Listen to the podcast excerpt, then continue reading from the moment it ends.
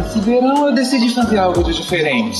Decidi ficar na minha casa, na minha piscina, tomando os meus bons drinks, esse verão maravilhoso da Europa, da Espanha, e dividindo com vocês esses momentos meus. E teve boatos que eu ainda estava na pior. Se você tá na pior, porra, que quer dizer tá bem, né? Bolsa Perrengue. Episódio de hoje: Quem vê close, não vê corre.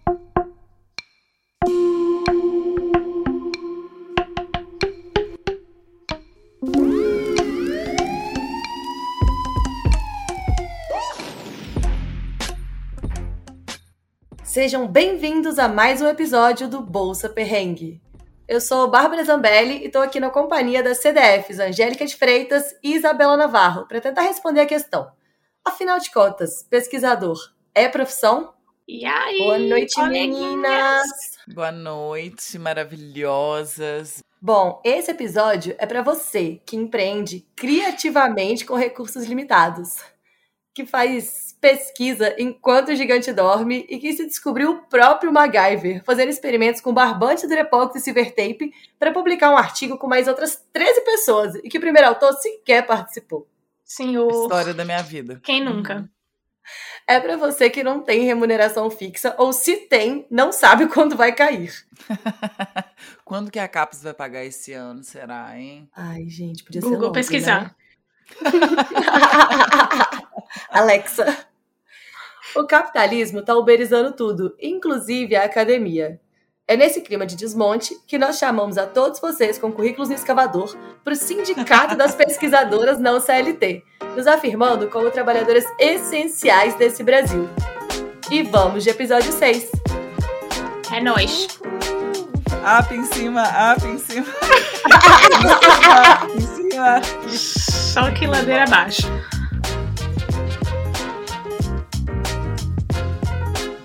Porque uma calça para uma jovem de 16 anos é mais de 300 reais.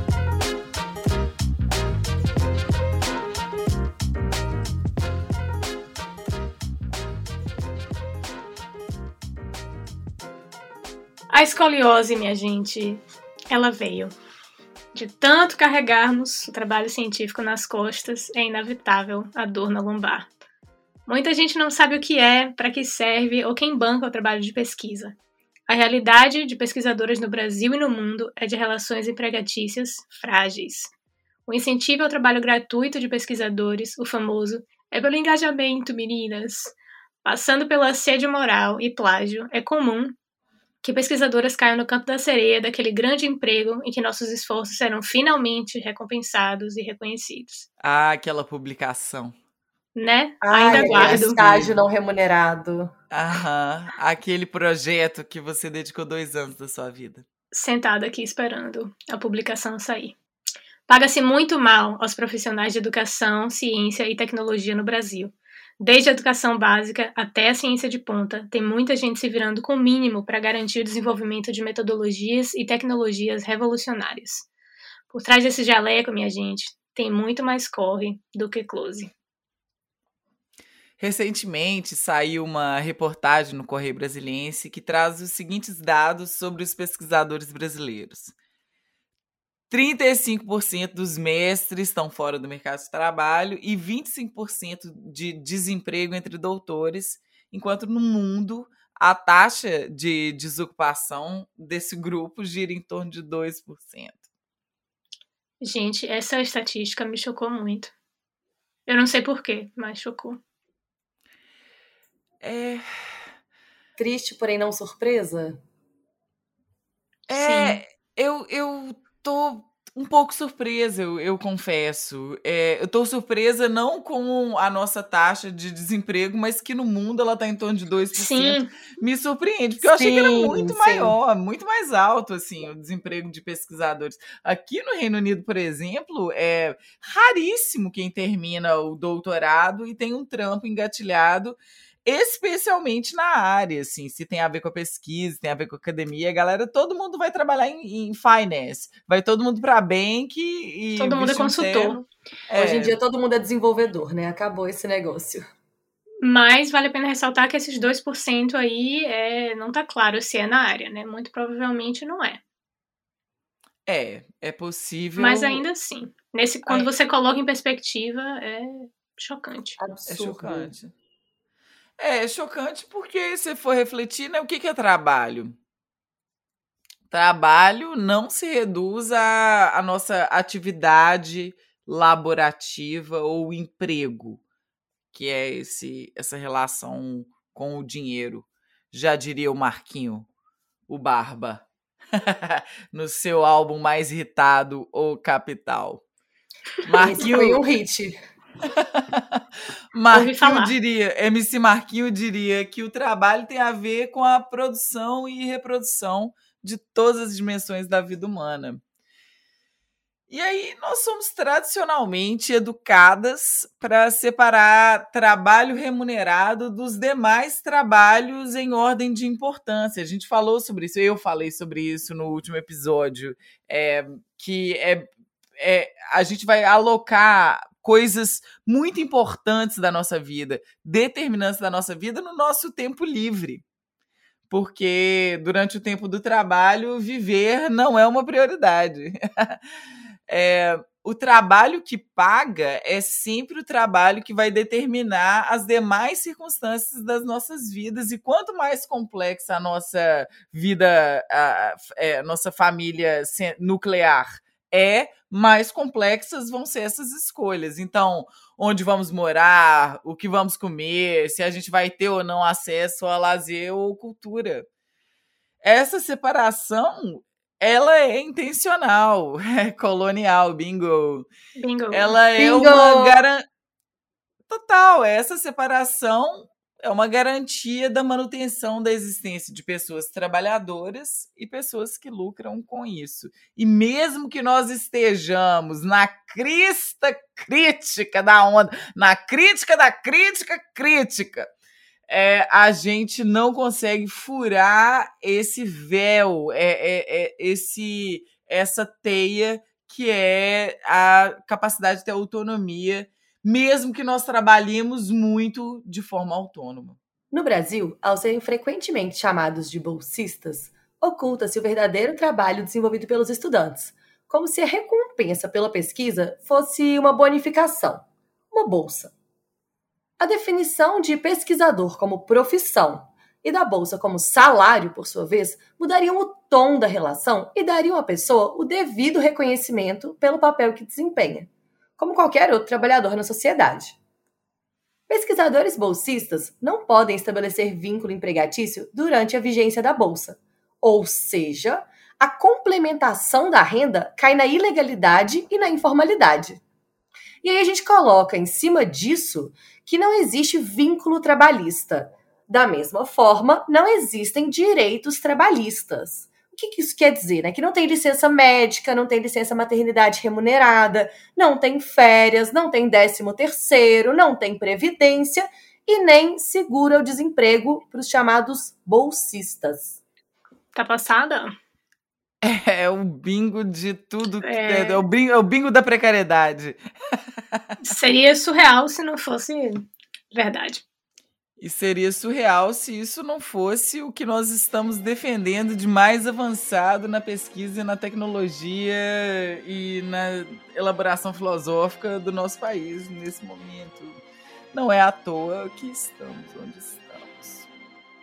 O valor de bolsas está congelado desde 2013. É de R$ 1.500 para mestrado, R$ 2.200 para doutorado e R$ 4.100 para pós-doutorado. A área de ciência e tecnologia no Brasil recebeu menos recursos em 2020 do que em 2009. O Ministério da Ciência, Tecnologia e Inovações perdeu 52% do orçamento entre 2013 e 2020, voltando ao patamar de duas décadas atrás, quando o número de pesquisadores ativos no país era um quarto do atual. O CNPq perdeu 90% de seu orçamento de fomento em 10 anos. O Ministério da Educação sofreu corte de 50% entre 2013 e 2020. O número de doutorandos mais do que triplicou nas últimas décadas, de 33 mil para 120 mil. O número de bolsas fornecidas pela CAPES e pelo CNPq no ano passado foi 35% menor do que em 2015, enquanto o número de doutores titulados cresceu 35% no mesmo período.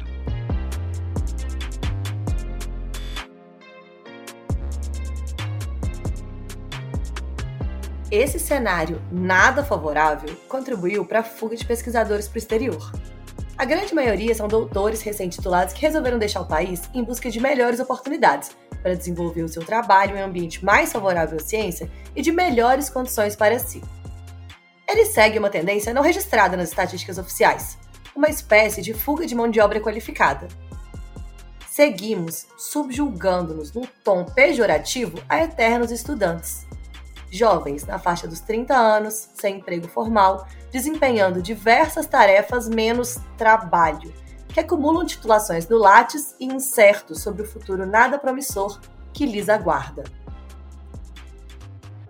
Essa abertura foi construída baseada em duas publicações. A Diáspora, Por que os cientistas estão indo embora do Brasil, por Ayrton Escobar, da edição 81 da revista Piauí, de outubro de 2021 e a publicação Pesquisadora Profissão de Talita Gantos, de 3 de outubro de 2020, no blog da Ponte. E no meio dessa loucura, a gente vai contar algumas anedotas para poder ilustrar os nossos corres, né? Alguns pontos que vão guiar as nossas conversas. O primeiro é quem vê close não vê corre. E aí, meninas, qual que é o maior corre que vocês trazem pra gente hoje? Também chamado de todo mundo vê as cachaças que eu tomo, ninguém vê os tombos que eu levo. Vou trazer uma anedota meramente ilustrativa. Meu Deus, pode, ansiosa já. Ou pode não ser real. Eu amo a palavra anedota tanto. Eu ai. também. Adoro, gente. Nossa. Mas, enfim, essa anedota data da época em que eu fazia mestrado. Naquele tempo. Naquele tempo, Quem me conhece sabe, no meu tempo as coisas eram tão diferentes. só que não. E, e aí, em algum momento, eu, eu não sei em que momento eu, eu concordei com isso, eu não sei. Eu vou, eu vou evitar, eu vou pular a introdução para dizer que um dia eu me vi é, em pleno dia dos namorados, solteira há alguns anos, Vênus em Aquário, Uma liberal, né? Tranquila. uma liberal, prontíssima para curtir a vida adoidada com minhas amigas. E quando eu estava chegando no bar, eu recebi uma ligação. E essa ligação era do famoso plantão. E o plantão significava que a gente tinha uma colaboração com um grupo de cirurgiões, de cirurgiões. E quando a gente recebia essa ligação, depender de quem estivesse no plantão, você precisava se disponibilizar para coletar amostras de, de cirurgia. No caso, eram transplantes cardíacos, então era uma coisa bem De séria pessoas e podia humanas, né? de pessoa, de pessoas humanas que é, enfim, né, uma, uma coisa importantíssima, né, é, que poderia acontecer a qualquer hora, né, e geralmente acontecia à noite. E aí Ai, a a galera vez... nem pra morrer em horário de serviço, nem em horário de trabalho, né? De segunda a sexta, Pois entre, é. entre nove e seis da tarde, né? Imagina, tinha que ser na noite do dia dos namorados. Pensa É. só que caô. Ninguém, ninguém respeita a pesquisadora. Ma- Mas enfim, aí nesse plantão a gente tinha que ficar lá, eh, literalmente de plantão, na, na sala de cirurgia, esperando o momento em que a gente ia receber nada mais, nada menos do que um coração humano. Que, Tá gente, deixa eu fazer o passada. Deixa eu fazer o parêntese aqui para dizer que, como cientista, isso, isso é uma amostra importantíssima, raríssima, valiosíssima, etc. Mas, assim, a condição de trabalho que isso acontecia, né? De madrugada, você tá lá Gente, sozinha, era um coração humano.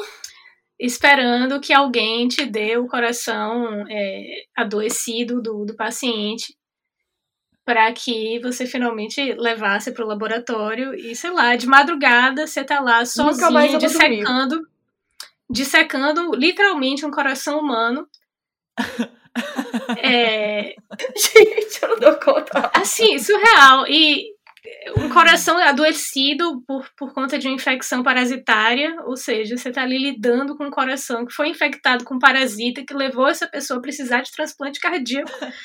Às tá- três da manhã, né? Essa pessoa não precisou de um transplante cardíaco numa terça-feira, às duas e meia. Às três da manhã no dia dos namorados.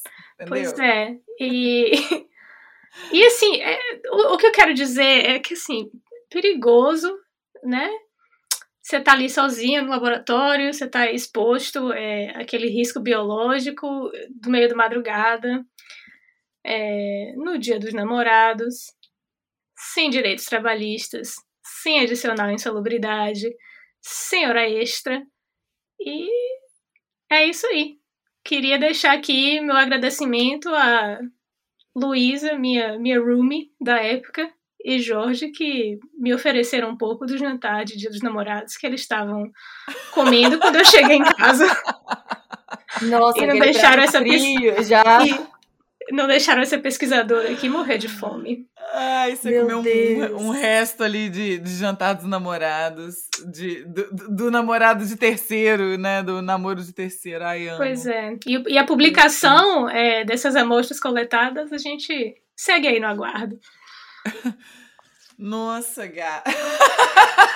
Gente, nossa senhora. Eu acho que eu vou E todo pegar esse, então. todo esse nessa- esforço foi em vão.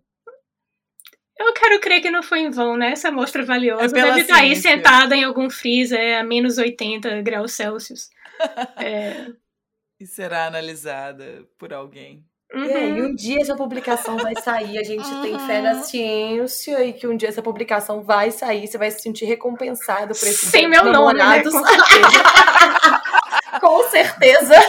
Vai sair e você nem ficará sabendo. Uhum. Uhum. Nossa, eu vou pegar então já esse gancho sobre insalubridade e trabalho precário é, e trazer algo que aconteceu comigo até recentemente, né? Desde que. Já trouxe isso outras vezes, desde que eu me formei, eu trabalhei muito como frila, com espelho e tudo mais. Eu adoro quando eu digo que eu trabalho com caverna, porque a reação das pessoas geralmente é tipo, nossa, então você vai só naqueles lugar muito doido, você vai achar ouro nas cavernas, você vai só numas cavernonas. E eu fico morrendo de rir, porque, gente, eu entro em cada buraco de tatu que ninguém acredita. Se a galera soubesse, né? Ô, menina. É. Não tem mãe, não, menina? Pois é, às vezes eu acho que não. Assim, eu não mando pra elas fotos, né? Que aí ela dorme tranquila. e Melhor aí, assim. já há muitos anos trabalhando com isso, fica inventando emprego, metendo um em cima do outro, frila isso, né? E aí eu achei que eu não tinha emprego suficiente, já tava com o meu emprego atual que eu inventei, e aí já tô mexendo com a ponte, ONGs e tudo mais, estava organizando um curso com a Angélica, e eu falei, ah, gente, mas eu acho que eu consigo encaixar mais um trabalho, porque, né, acho que meia-noite às seis eu tô trabalhando pouco. E eu resolvi pegar um trabalho de campo desse de caverna lá no sertão do Ceará, porque me falaram que era um trabalho de meio período. E eu, muito inocente, parece que eu não trabalho com isso há 10 anos, acreditei. Falei, vamos então para esse trabalho de meio período. Ele saía 4h40 da manhã e voltava duas da tarde, aí eu ainda tinha que fazer, eu era coordenadora, né, relatório e tudo mais, cuidar de tudo que estava acontecendo. E ainda lidar com meus outros trabalhos em paralelo, organizar curso, né, participar de tudo online. Nossa, foi uma coisa muito louca, porque trabalhar em três empregos, sendo que um deles começa às 4h40 da manhã, e assim, eu tava num distrito de uma cidade pequena do interior do sertão do Ceará. A gente tava no melhor Ah. hotel.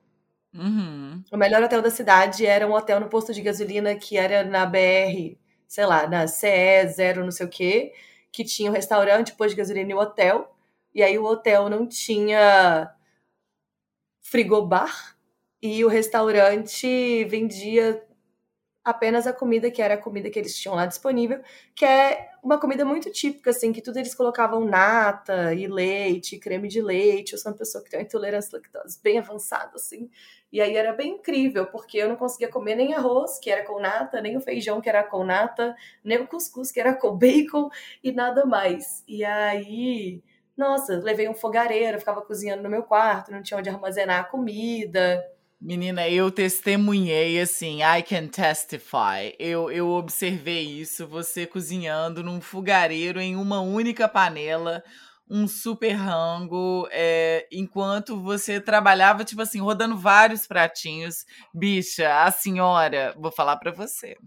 É destruidora Nossa. mesmo, viu? Uhum. Foi muito intenso, assim, o que, que eu trago desse, desse campo, além da minha remuneração que eu usei para comprar um computador novo, que é o meu objeto de trabalho, que eu já estava em busca há muito tempo, foi 5 quilos que eu perdi em um mês, porque eu definhei, porque simplesmente eu acordava 4 horas da manhã e dormia 11 horas da noite todos os dias, tentando fazer esse malabarismo dos 30 pratos que eu estava carregando ao mesmo tempo. E o loop, né? De trabalhar que nem uma louca para comprar o instrumento de trabalho. Quer dizer, Exatamente. Quer dizer, a uberização aí. E você, Angel, conta pra gente seu corre. Menina, nossa senhora, se eu contar a minha história debaixo do pé de amora, você chora. Nossa, eu, eu, vou, eu vou separar, não uma anedota, mas assim, uma, uma série de desventuras que começam com o meu mestrado, né?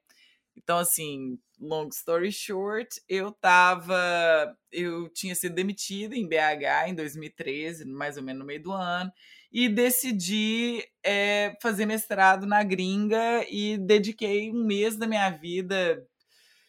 12 horas por dia em fazer esse filtro que nós estamos recomendando ao Perrenger a fazer. Então, fiquei um mês fazendo o que Tidinho me mandou, escolhendo o meu sonho, o que eu Beijos queria pra fazer. Tidinho. Beleza, corta para, chego em Londres, consegui a bolsa, apliquei para uma universidade, uma bolsa, fiquei desempregada uns seis meses em BH com o apoio da minha família, né? Mas assim, tinha uma grana e tal, é, beleza. Chego em Londres em janeiro de 2014, eu era bolsista de mestrado, eu tinha ganhado uma bolsa pela Universidade de Westminster em Londres, que cobria o voo, né, a acomodação e me dava uma, uma mesada, né, uma mensalidade de 400 libras por mês. ô, véi, É, Que dá pra comprar pão, né? Basicamente. E assim, para o jovem que não conhece a cidade de Londres, Central um London... saco de rúcula e um É. pirulito pop. é, já foi. Exatamente. E acabou então, assim, já. O jovem não entendeu rúcula, o jovem não, não pega rúcula. Vou colocar em cerveja, que é o que o jovem compreende. uma cerveja à época, né? Um, uma pint, né? Uma cerveja que se vende no bar em Londres, que a gente chama aqui de pub. Eu não falei de cerveja porque não dá pra comprar uma cerveja com esse dinheiro. É, uma Tá fora cerveja do custava orçamento. 4,50. E eu, jovem, né? Eu precisava, né? Eu tinha acabado de chegar em Londres e tal. eu Tinha que Precisava fazer amigo, né? Cadê o É. lubrificante social? Ou pelo menos sair do quarto da acomodação, né? Era pânico, meio tensão e tal, não sei o que. Eu me dei conta que 400 libras por mês não dava para eu fazer nada, assim, além de me alimentar mais ou menos e pegar o transporte. Male, Então eu decidi arrumar um trampo e fiquei um tempo, muito tempo procurando um trampo e arrumei um trampo de faxineira. Então eu fui cleaner. Então, imagina, eu era uma advogada corporativa em Belo Horizonte, ganhava relativamente muito bem e tal, tinha uma vida estável já há cinco anos, eh, trabalhando na profissão. Eh, e eu escolhi abdicar, né? sub- levantar tudo isso, colocar tudo isso em suspensão e voltar a ser estudante num nível tão básico que eu tinha que fazer faxina para eu comprar cerveja. Mas pela glória e excelência de estar em Londres e porque eu tinha ganhado aquela bolsa e por tudo também. Anyway, então eu Mas- fiz faxina. Mas você gosta mais de batata ou você gosta mais de estudar? Olha, eu gosto de batata e de estudar também. Tudo Mas estudar, então, dinheiro- Charlinho. É, olha, é, pela batata, é, eu comecei a fazer umas faxinas e, menina, eu tive. é, eu tenho N histórias para contar, assim, N histórias, mas, assim, é, sofri de racismo, humilhação, até é, fui proposta em casamento por um senhor muito estranho com a casa cheia de aranha. É, vivi contos. Vivi contos inesquecíveis nesses seis meses, é, fiz grandes amizades. Então, limpei muito chão, lavei muita privada. Então, assim, consegui observar a sociedade inglesa por dentro também. E eu trabalhava muito e acabei não dedicando tanto tempo ao mestrado e tive que parar de, de fazer essas faxinas. Não consegui juntar uma grana, porque o meu computador quebrou no meio do caminho também. Então, assim, todo o dinheiro que eu tinha foi para eu comprar um computador novo.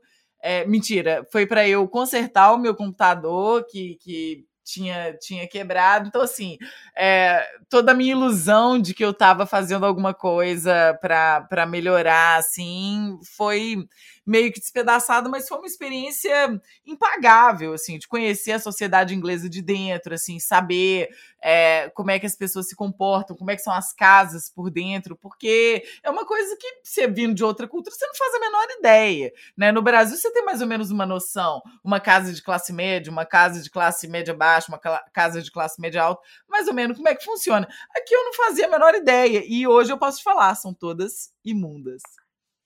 Ouvinte, eu tava com a mãozinha levantada aqui para interferir, porque acho que é importante dar aqui essa informação pro ouvinte. Angélica é a pessoa mais limpa que existe, Perrengue. Exatamente. É... Ela é a pessoa mais limpa que eu já conheci. Eu passo vergonha, entendeu? Minha pressão baixa quando a Angélica vem da minha casa, porque assim.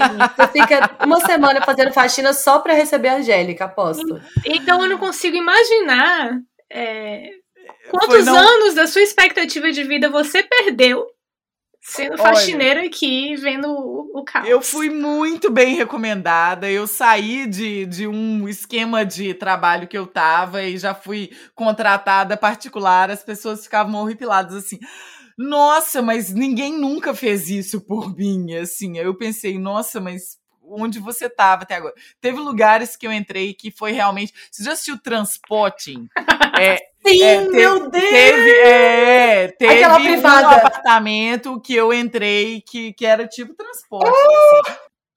Nossa, anyway, agora... a, minha, a minha mania por limpeza realmente paid off nesse momento e em vários outros momentos eu sou muito feliz. Então, para mais dicas de limpeza, me sigam é, como dobrar lençol de elástico, como tirar manchas de roupas e como. Você devia fazer um podcast sobre limpeza. Eu devia, eu devia fazer um só, só sobre educação doméstica. Eu Não, gente, a Angélica é uma pessoa que só usa roupa branca. Então, assim, sigam ela para mais dicas de limpeza, sabe? Como lavar roupa, como tirar mancha. Eu acho que assim, você seria um hit, amiga, sinceramente. Ai, eu agradeço. Sexta-feira de Oxalá, sempre de branco. É, eu então aí eu virei essa, essa faxineira e tive que abdicar dessa, dessa loucura depois para dar conta de entregar a dissertação de mestrado, né? Mas as amizades que fiz nessa época permanecem até os dias de hoje, são algumas das minhas amizades mais duradouras. Gente, isso é incrível. Você falando disso, eu até me lembro de um outro corre que às vezes eu esqueço de contar, porque é tão paralelo, né? São tão, tantos corres que eu fico até perdida. Mas que além de pesquisadora, geóloga, espeleóloga, podcaster, eu também sou uma cabeleireira muito bem dotada. E aí, desde muitos anos, eu faço esse trabalho, esse corre paralelo para levantar uma grana dentro e fora do Brasil. Inclusive, fora é sempre muito melhor, porque a gente ganha em euro, né? Mais valorizado. Cabeleleila Leila. Gente, não Barber Barber, gente. Eu já tenho um nome em inglês que já emplacou. ah, Cabeleleira Leila versão gringa, eu morri. É maravilhoso, gente. Nossa, assim, sempre que fora do Brasil, faço questão de publicar em todos os grupos de brasileiros no Facebook, informando sobre meus serviços, atendo em casa e sempre foi um complemento de renda maravilhoso para pagar aquela cervejinha do fim de semana, sabe? Comprar uma comidinha melhor, aí eu vou lá, corto um monte de cabelo, faço aquele levante daquele dinheirinho ali a mais e aí vou lá, compro minha cerveja, sabe? Vou aproveitando ali, porque o dinheiro do trabalho, às vezes, ele dá para pagar o necessário, né? O aluguel, a comida do dia a dia, que é aquele arroz com lentilha, uhum. aquela rúcula, aquele negócio. E aí, se eu quiser comprar um negocinho, assim, sei lá, um cogumelo, um trem, eu vou ter que cortar uns cabelos para poder levantar essa grana aí do luxo. Chique, mais uma faceta de, de Bárbara, cafeicultora e agora? É, cafeicultora, cabeleleila Leila, Barber Barber.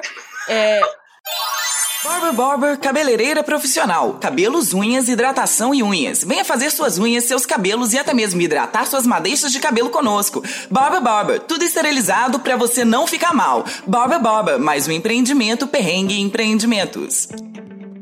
Barber Barber Cabeleireira Profissional é um oferecimento de Perrengue Empreendimentos. Com você nas horas mais difíceis. E é isso então, meninas. Quem vê close não vê corre. E nesse diapasão a gente entra nas bolsas. Bolsa Terapia. Isa, qual o seu bolsa terapia de hoje? Ai, lá vamos nós. Meu bolsa terapia de hoje. Ai. Meu bolsa terapia de hoje vai para um relatório que eu estava lendo. Esse relatório foi publicado pela Imperial, Imperial College London. E Seu ele- bolsa terapia vai para ler um relatório ou para, para o relatório em si? Foi isso que eu falei? Eu acho que tipo nos chave. O que, que eu falei? E como não, é que não, é? não, você não foi isso que você falou, não. Eu que tô sendo maliciosa. Cretina, não me atrapalhe. Cretina! Tá, o relatório ele foi publicado pela Imperial College London e ele foi é, liderado pela maravilhosa Esther Sabino, professora, pesquisadora brasileira, importantíssima, que tem liderado muito dos estudos em Covid-19, que foi uma das líderes de grupo responsáveis pelo sequenciamento do Covid, do SARS-CoV-2 é, no Brasil e também o Num Faria, que é professor em Oxford, tem várias colaborações com o Brasil, Samir Bhatt e Oliver Bratman. E esse relatório se chama, traduzindo do inglês, Fatores que impulsionaram grandes flutuações espaciais e temporais nas taxas de mortalidade por Covid-19 em hospitais brasileiros. Então, basicamente, eles avaliaram, avaliaram hospitais no Brasil inteiro e compararam as taxas de mortalidade observadas em cada uma das localidades, em diferentes estados, e tentaram atribuir fatores que explicassem por que em determinados lugares do Brasil as taxas de mortalidade eram muito mais altas do que em outros lugares. E é um relatório super longo, complexo, mas uma das projeções que ele traz é que aproximadamente um quarto das mortes atribuíveis ao Covid-19 no Brasil em hospitais poderiam ter sido evitadas se a pressão no sistema de saúde não tivesse sido tão exacerbada. É, e um outro ponto é que metade das mortes atribuídas ao Covid-19 no Brasil em hospitais poderiam ter sido evitadas se todos os hospitais tivessem as mesmas taxas de mortalidade do, é, de Covid-19 as que foram observadas em Belo Horizonte. Então, Belo Horizonte foi o local com as menores taxas de mortalidade em hospitais no Brasil. E o fato de que metade das mortes poderiam ser evitadas se todos os hospitais tivessem essa mesma taxa demonstra as desigualdades, né? E como as, as taxas de mortalidade por Covid foram muito diferentes e muito díspares em diferentes lugares do Brasil. Aham, e que tem Isso. tudo a ver com uma infraestrutura mínima, com uma vontade Sim. política, né? Agora, o caso de Belo Horizonte chama atenção. O que, que você acha que atribuiria é, esse, esse, esse sucesso ou essa referência de Belo Horizonte? Aí a Eu gente vai ter que estar dado. lendo o relatório com mais atenção, né? Porque confesso que eu não li o relatório inteiro. É um relatório enorme, com mais de 20 páginas. Aham. É, Mas assim, você acha que assim, grosso modo, é, indicadores que poderiam ser determinantes nesse, nesse número, é vontade política ou é um, um sistema de saúde pública é, local? O que que seria? Porque são, sei lá, 4 milhões de pessoas em BH, né? É uma cidade grande.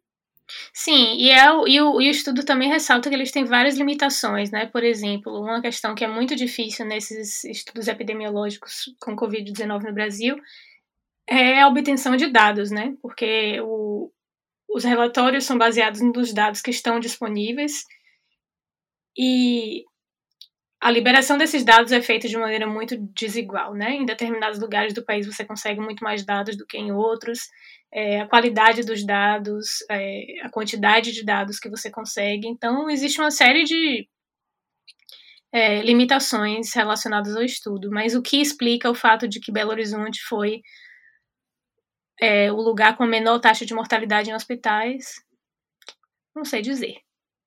Hum. Bem curioso, né? Esse E o Galo? Interessada. Galo ganhou, Galo- Galo ganhou. O Galo é o líder isolado do campeonato. Tá, eu vou. é, enfim, eu vou dar uma olhada mais cuidadosa no relatório e tentar achar essa resposta. Uma resposta mais digna para não passar vergonha com o perrengue. Aham. Então tá. Obrigada. Olá, perrengers, Angélica na voz, passando para incluir o áudio da Isa que fez a pesquisa dela. Então vamos escutar o que a Isa tem para dizer. Eu trago aqui alguns dados mais detalhados desse relatório para tentar ajudar a gente a entender o porquê dessas diferenças, né?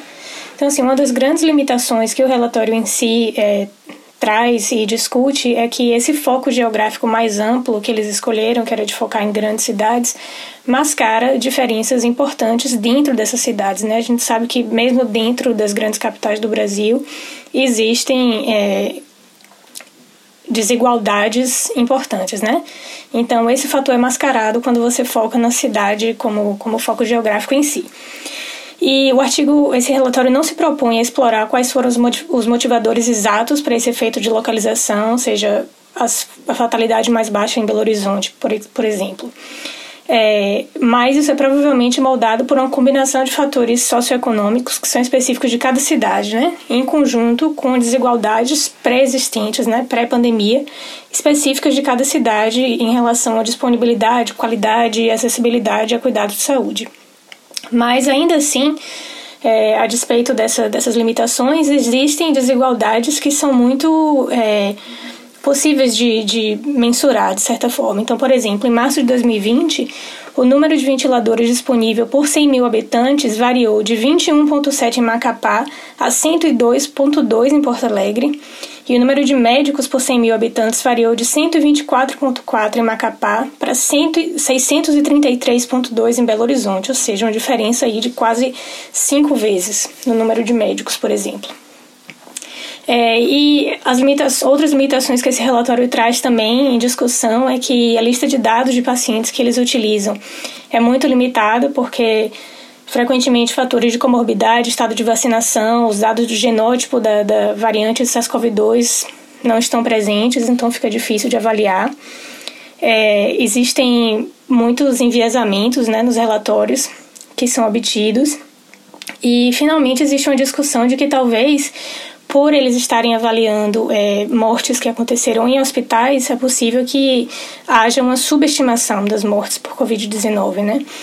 Que poderiam ter sido evitadas, porque não estão sendo contabilizadas aqui as mortes de indivíduos muito gravemente adoecidos que não foram atendidos em hospitais, talvez por nem conseguirem uma vaga em hospital. Menina, vou, vou, vou seguindo aqui na terapia. Gente, tá acontecendo um fenômeno muito estranho e que tá sendo muito conversado entre nós, é, professores, que voltamos às aulas presenciais com turmas muito grandes de graduação e pós-graduação. Então, assim, só para ter uma ideia, a gente dá aula em auditórios que comportam até 250 alunos e nós temos turmas de 180 a 230 alunos. É, e são turmas gigantes de primeiro a último ano. E aí nós estamos percebendo um fenômeno que é muito estranho para quem, né? Eu tô há seis anos no departamento, vamos colocar aí um ano e meio de pandemia, eu já conhecia mais ou menos é, um, um determinado comportamento do alunado. Os meninos tá fora de noção, tá louco, tá baderneiro, tá, tá Babilônia. O jovem, né? Jovem. Um bando de badernistas. O Lambe jovem corrimão. tem que acabar, né? E assim, você sabe, isso tudo fica metido em, em música, né? Que ambiente de música a gente já sabe. É É ambiente, ambiente de droga. É, não tem como controlar, mas assim, o jovem não para quieto mais. Então, uma coisa, uma. Nós, hoje eu tive uma reunião às nove da manhã e outra às quatro da tarde em é, departamentos diferentes sobre coisas diferentes, e esse assunto foi o assunto central, que está impossível é, conversar ou dar aula dentro de sala de aula tá uma Babilônia e eu atribuo isso, e aí o meu bolsa terapia, eu acho que isso tem a ver com uma total inabilidade nossa de lidar com estar enclausurado e de repente voltar à cena sem nenhum tipo de transição, né? E o jovem sente isso com muito mais severidade do que a gente, né? Imagina, quando você tem de 19 a 22 anos, você Pensa o hormônio, como é que tá o negócio? É, e, e, e não tem o que a gente faça, né? Porque é uma linha muito tênue em sala de aula, numa pedagogia, entre você impor um, um limite... É, de disciplinário, que não é a minha cara, eu jamais faria isso, mas ao mesmo tempo eu não tolero que alguém fale junto comigo. Eu tenho um controle muito bom, não não controle, mas uma relação muito boa, uma audiência muito boa dos meus alunos, eu não posso reclamar disso.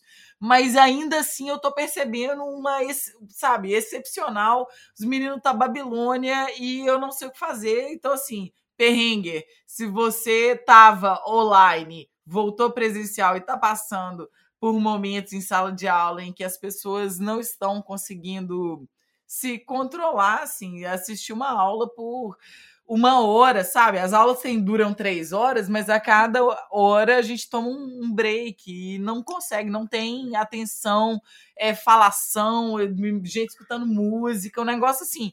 E, e e tem uma chamada disciplinar, tem um código de conduta do aluno. Eu sou a pessoa que convido o aluno a sair quando necessário e tal. Mas você não pode ficar o tempo inteiro sendo muito impositiva, porque você, você perde perde a turma, né? Não sei o que fazer. É Gente, é a galera ouvindo música, é sério isso? Sério demais. Essa daí tive... eu E a galera é velha também, né? Assim, a gente fala jovem, mas é mais adolescente. 18, é, 18 a 22, 24 anos. É. Gente. É. é mas, que falta de assim, educação doméstica. É, mas na nossa época não tinha iTunes, iPod, iPad, sabe? Não tinha essas coisas. Graças a Deus. Aquelas velhas, né? O Discman na época. É, na nossa época, é, hoje o aluno ele tem que ter um computador, um tablet, um celular na mão para acompanhar determinadas coisas da aula, é impossível. E, e, ali naquele tablet ele tem tudo, de, sei lá, Guimarães Rosa a, a sei lá. Talvez não Guimarães Rosa, mas assim, entendi o ponto. Uhum. Gente, eu tô. É, essa, essa é uma coisa que sempre que eu sempre pensei, assim, que sempre me aterrorizou um pouco, né? Como é que as gerações atuais que precisam ir para aula e prestar atenção fazem isso, né? E como é que os professores dão conta? Sinto muito, amiga. Então, às vezes eu sinto um pouco de Lucas Neto. É Lucas Neto, o irmão do Felipe Neto? É, é, é. esse mesmo, viralizando em Portugal. Vezes é, às vezes eu sinto que você tem que chegar lá. Ui, galerinha, tudo bem? Darará. E, Sérgio Malandro dando aula, né? É, e por isso eu acho que as minhas aulas tenham muito mais presença e, e menos questões, porque eu tenho uma linguagem mais próxima, né? Assim, Você eu, usa eu, memes. É, e não só memes, né? Eu tenho uma linguagem Referência não hierárquica. pop. Tenho, tenho uma referência da cultura pop, né? Sempre.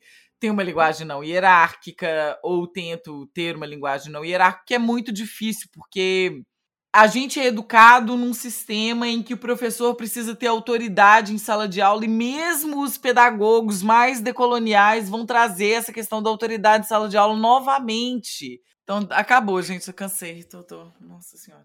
Sinto Ai, muito. sinto assim. muito. Que difícil. Que situação, eu não consigo nem imaginar o que é uma aula com 200 pessoas, meu Deus. Nossa, eles é, eles é louco demais. Vocês é doido. Você tá doido, irmão.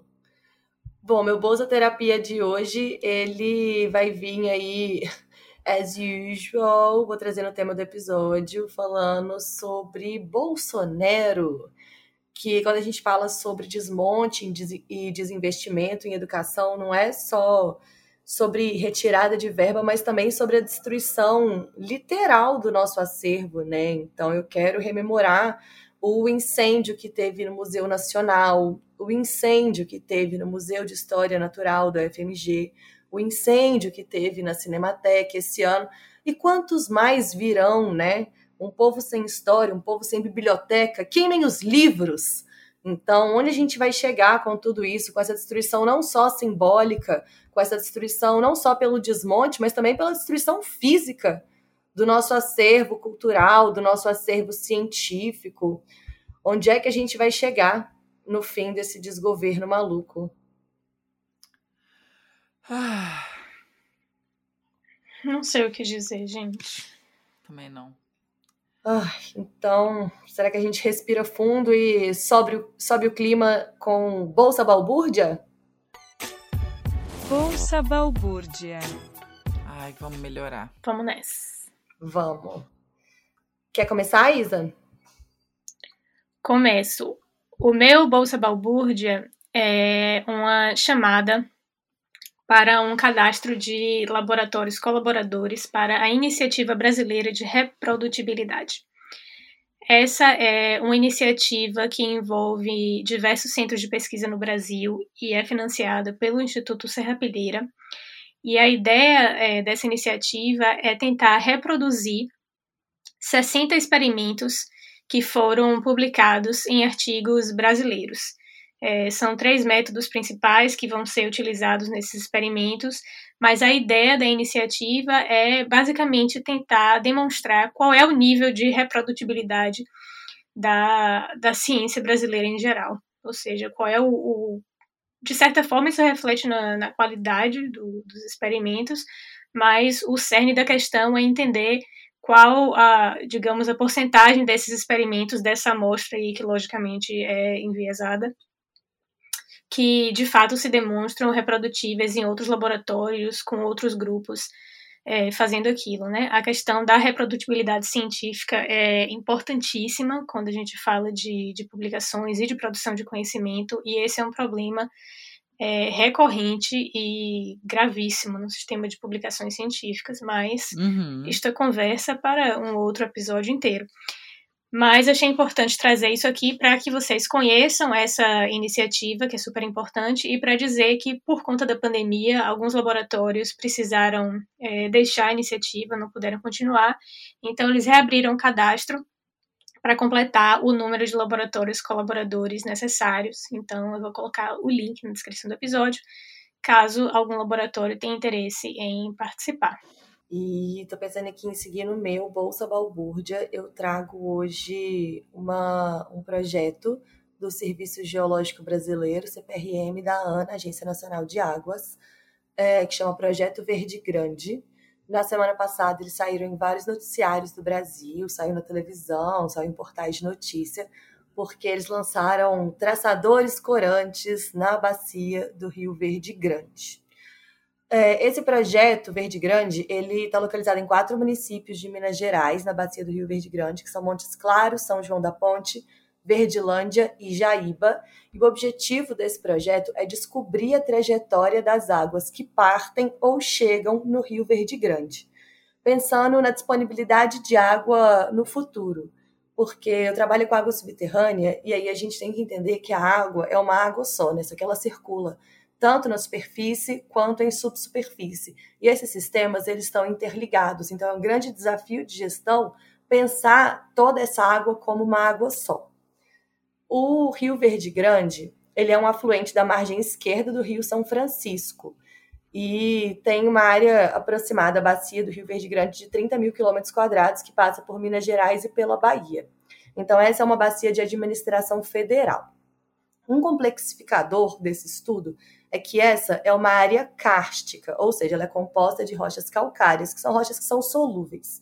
O que, que acontece, né? A chuva passa pela atmosfera, fica ácida e aí ela cai nessa rocha que é um carbonato de cálcio, ela vai dissolver na rocha.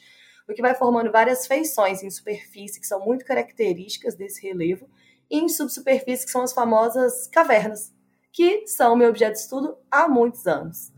E aí, pela presença das cavernas, é, o fluxo de água subterrâneo, às vezes, é difícil de ser mapeado. Então, assim, esse estudo usando traçadores corantes é muito importante dentro desse contexto de mapear o fluxo de água, de entender para onde que ela vai, porque, por exemplo, o Rio Verde Grande, dependendo da época do ano, ele é alimentado pelo Rio São Francisco ou ele alimenta o Rio São Francisco através dessa conexão subterrânea. E por que, que essa área ela é relevante de ser estudada? Porque ela se destaca tanto pela produção agrícola, que tem o uso de irrigação muito forte, e tem também o polo industrial e urbano, que é a cidade de Montes Claros, que tem cerca de 400 mil habitantes. Esse projeto, né, o uso de traçadores corantes para poder mapear as águas, é, faz parte de uma das etapas de um estudo multidisciplinar que tem o objetivo de conhecer a dinâmica hídrica, a relação das águas superficiais das águas subterrâneas e entender a disponibilidade dos recursos hídricos, confrontando os diversos usos. E aí, para poder acompanhar o curso de água, os pesquisadores do Serviço Geológico Brasileiro, eles diluem no rio um corante, que é usado como corante traçador. Eu deixei aqui linkado na descrição do podcast é, algumas notícias do site da CPRM que mostra algumas imagens, que é muito interessante, que eles usaram um traçador que chama uranilina, que deixa a água fluorescente, bem amarela, assim, e às vezes isso assusta muito a população local, mas é importante frisar que o traçador corante, assim como qualquer outro traçador para estudos hidrogeológicos, eles são inertes, é, eles não são tóxicos, eles não causam danos a seres humanos, animais ou ao ecossistema. Então, assim, é um estudo que é muito legal e às vezes, por desconhecimento, as pessoas ficam muito assustadas, né? Quando vem, às vezes, o rio ficando amarelo, fluorescente. E faz Virgem parte. Maria, não. Se eu abro a torneira e vejo É. água fluorescente, eu já, já- eu Gente- já subo pro morro junto com, com. Como é que é o nome do. Glória a Deus? Como é é o nome dele? E aí tem até o. Eles deixaram nas notícias lá o telefone fixo e o WhatsApp do Comitê de Bacia do Rio Verde Grande, para caso você abra a torneira, ela saia fluorescente, para você entrar em contato com o Comitê de Bacia, informando que está acontecendo na sua residência, enfim. É um projeto muito interessante. Deixo aqui os links para quem quiser saber um pouquinho mais sobre. Gente, eu tava. O próprio meme de Gretchen aqui atenta, minha cabeça explodiu várias vezes com esse bolsa balbúrdia, porque, primeiro, como assim todas as águas estão conectadas? Eu sinto que eu já devia ter aprendido isso, talvez alguém tenha me ensinado, perdão, professor de geografia, se eu não os ouvi, mas esse conhecimento explodiu minha cabeça agora. E Pois eu fiquei é, pensando, né? Será que não existiria uma maneira de das comunidades que potencialmente seriam afetadas por isso serem avisadas quando uma coisa dessa está acontecendo? Porque realmente, se você Sim, vê seu rio virando um amarelo radioativo, puta que pariu, né? Não, É. junto com o Cabo da Ciolo, subo um monte e fico lá orando. Né? Malditos cientistas. É, Não, existe é esse louco. trabalho de base, o pessoal tá lá, tá articulado junto com o comitê de bacia, né? As- os moradores dos municípios são alertados, são avisados, existe esse trabalho de divulgação. E esse é um projeto grande que já está acontecendo há alguns anos do Serviço Geológico Brasileiro com a Agência Nacional de Águas, então às vezes, né, se você não faz a menor ideia que isso acontece, é um pouco assustador e ainda vai pensar, gente, quem que são esses loucos jogando tinta no rio? Mas tem todo um embasamento teórico-científico por trás disso e geralmente tem esse trabalho mesmo de conscientização e de divulgação desse trabalho para as comunidades locais. Arrasou. Interessantíssimo. Muito, muito bom. Vou você, emendar aqui Angel? então, é, vou emendar aqui no meu é, Bolsa Balbúrdia. Nós falamos muito sobre mineração, sobre impactos da, da mineração, sobre Bingo! Esse bingo é meu. É, esse é o seu bingo. É, e também o meu bingo, porque é, realmente qual que é o BO e do que, que nós estamos falando. Então hoje eu queria recomendar um livro é, entre a Vila e a Mina, Violações de Direitos em Itabira, pelos, pelo Lucas Nasser. É, ele fala sobre essa relação entre a Vale e historicamente como que se constrói é, em Itabira. É um dos livros, ele, ele trabalha num, num estilo de storytelling, é um dos livros que nós podemos é, ler a, para compreender essa dinâmica. Fica aqui a minha recomendação e todo o meu amor por esse assunto. Maravilhoso. Bravíssimo. Nossa, e eu ainda vou aqui fazer um pop-up em cima, porque eu não posso perder a oportunidade da bola levantada na área. que Itabira realmente é uma das primeiras cidades mineradoras do quadrilátero ferrífero, né? Da onde veio Carlos Drummond de Andrade e onde teve o Pico Cauê, que foi minerado, que deixou uma imensa cava, uma cicatriz no território. E por algum tempo Itabira foi a cidade com o maior índice de suicídio do mundo e que coincidentemente, pode ser que sim, pode ser que não, coincide com os períodos de demissão voluntária da Vale no seu processo de privatização. Então, é realmente um, um lugar assim muito complexo, muito, muito complexo. Já fiquei curiosíssima para ler esse livro, tá aqui na fila do próximo. Nesse diapasão entramos no Bolsa Família. Bolsa Família.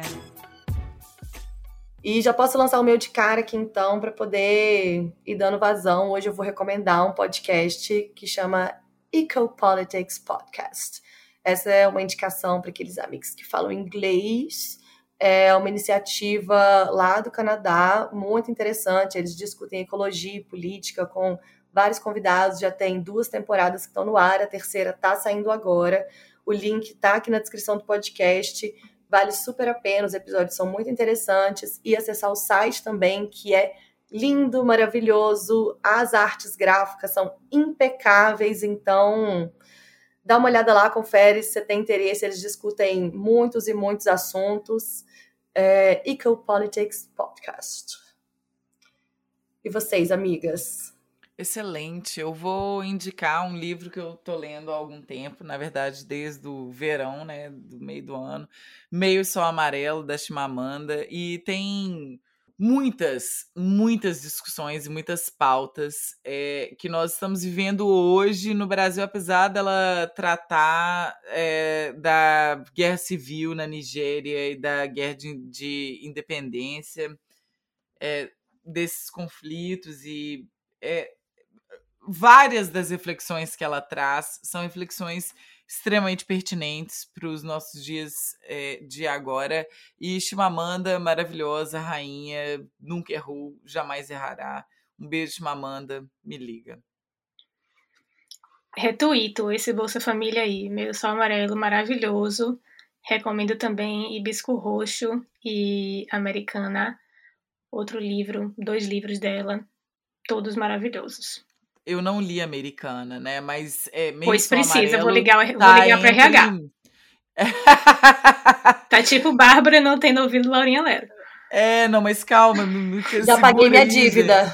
Ai, meu Deus. Você vai amar. É, eu sou uma grande fã de romances, é, tanto é que eu sou fã de literatura russa, né? De grandes romances russos, aquela coisa. Não é porque eu sou erudita, não é porque eles são realmente muito bons.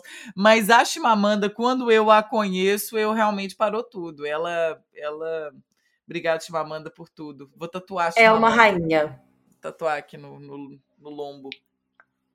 Maravilhosa. O meu Bolsa Família Provavelmente muita gente conhece e já ouve, mas vou indicar o podcast Não Inviabilize, que é maravilhoso. Beijos pra Deia. Deia Freitas, Ai, incrível. Deia, nota a gente, Deia. Imagina se um dia a Deia notasse a gente. Ai, Imagina! Ai, emocionante. Eu não tenho nem estrutura emocional. O podcast dela é maravilhoso. É um podcast de causos, digamos assim. As pessoas escrevem para ela contando suas histórias. Geralmente são histórias picolés de limão, histórias que não necessariamente têm um final feliz. É, mas assim, e tem outros casos também, podem ser casos um pouco mais assustadores, ou engraçados, ou românticos.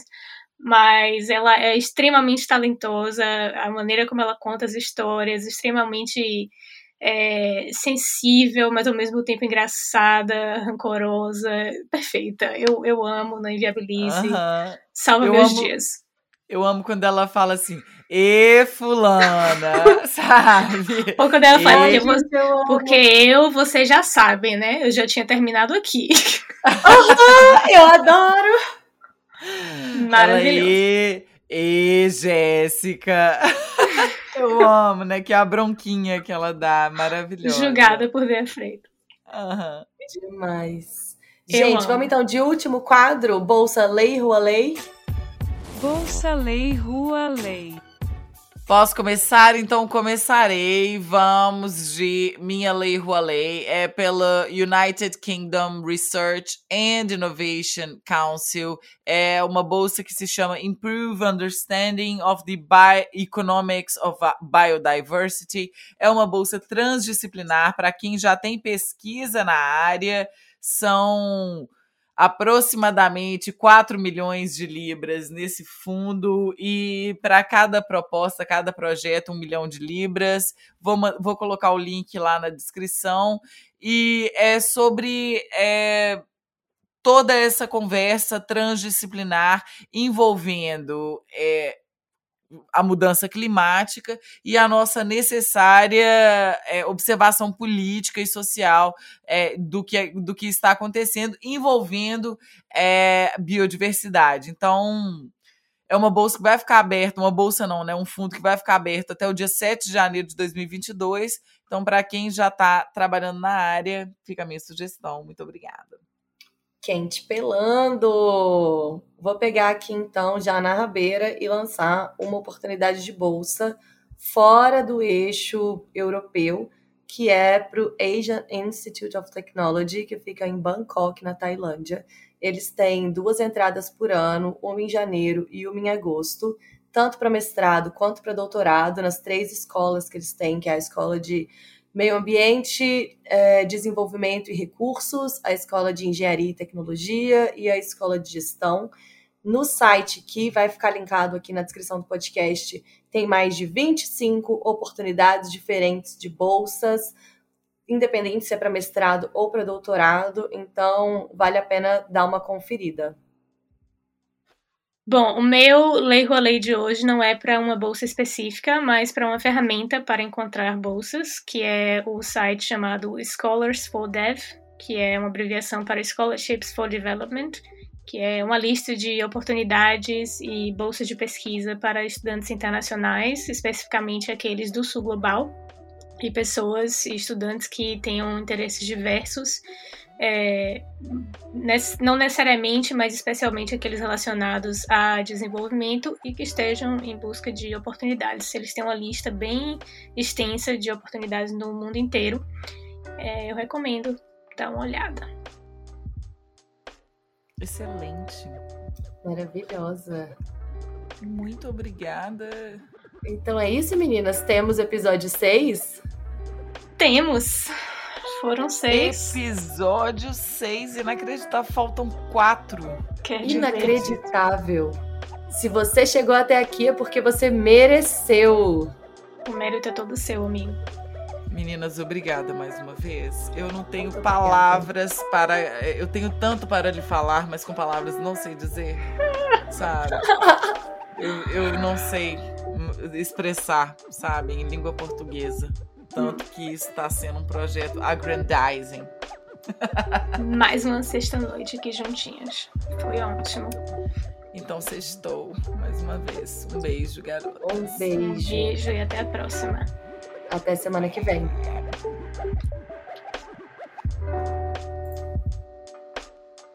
O Bolsa Perrengue é um projeto independente, idealizado, escrito e produzido por Angélica de Freitas, Bárbara Zambelli e Isabela Navarro, edição de Angélica de Freitas.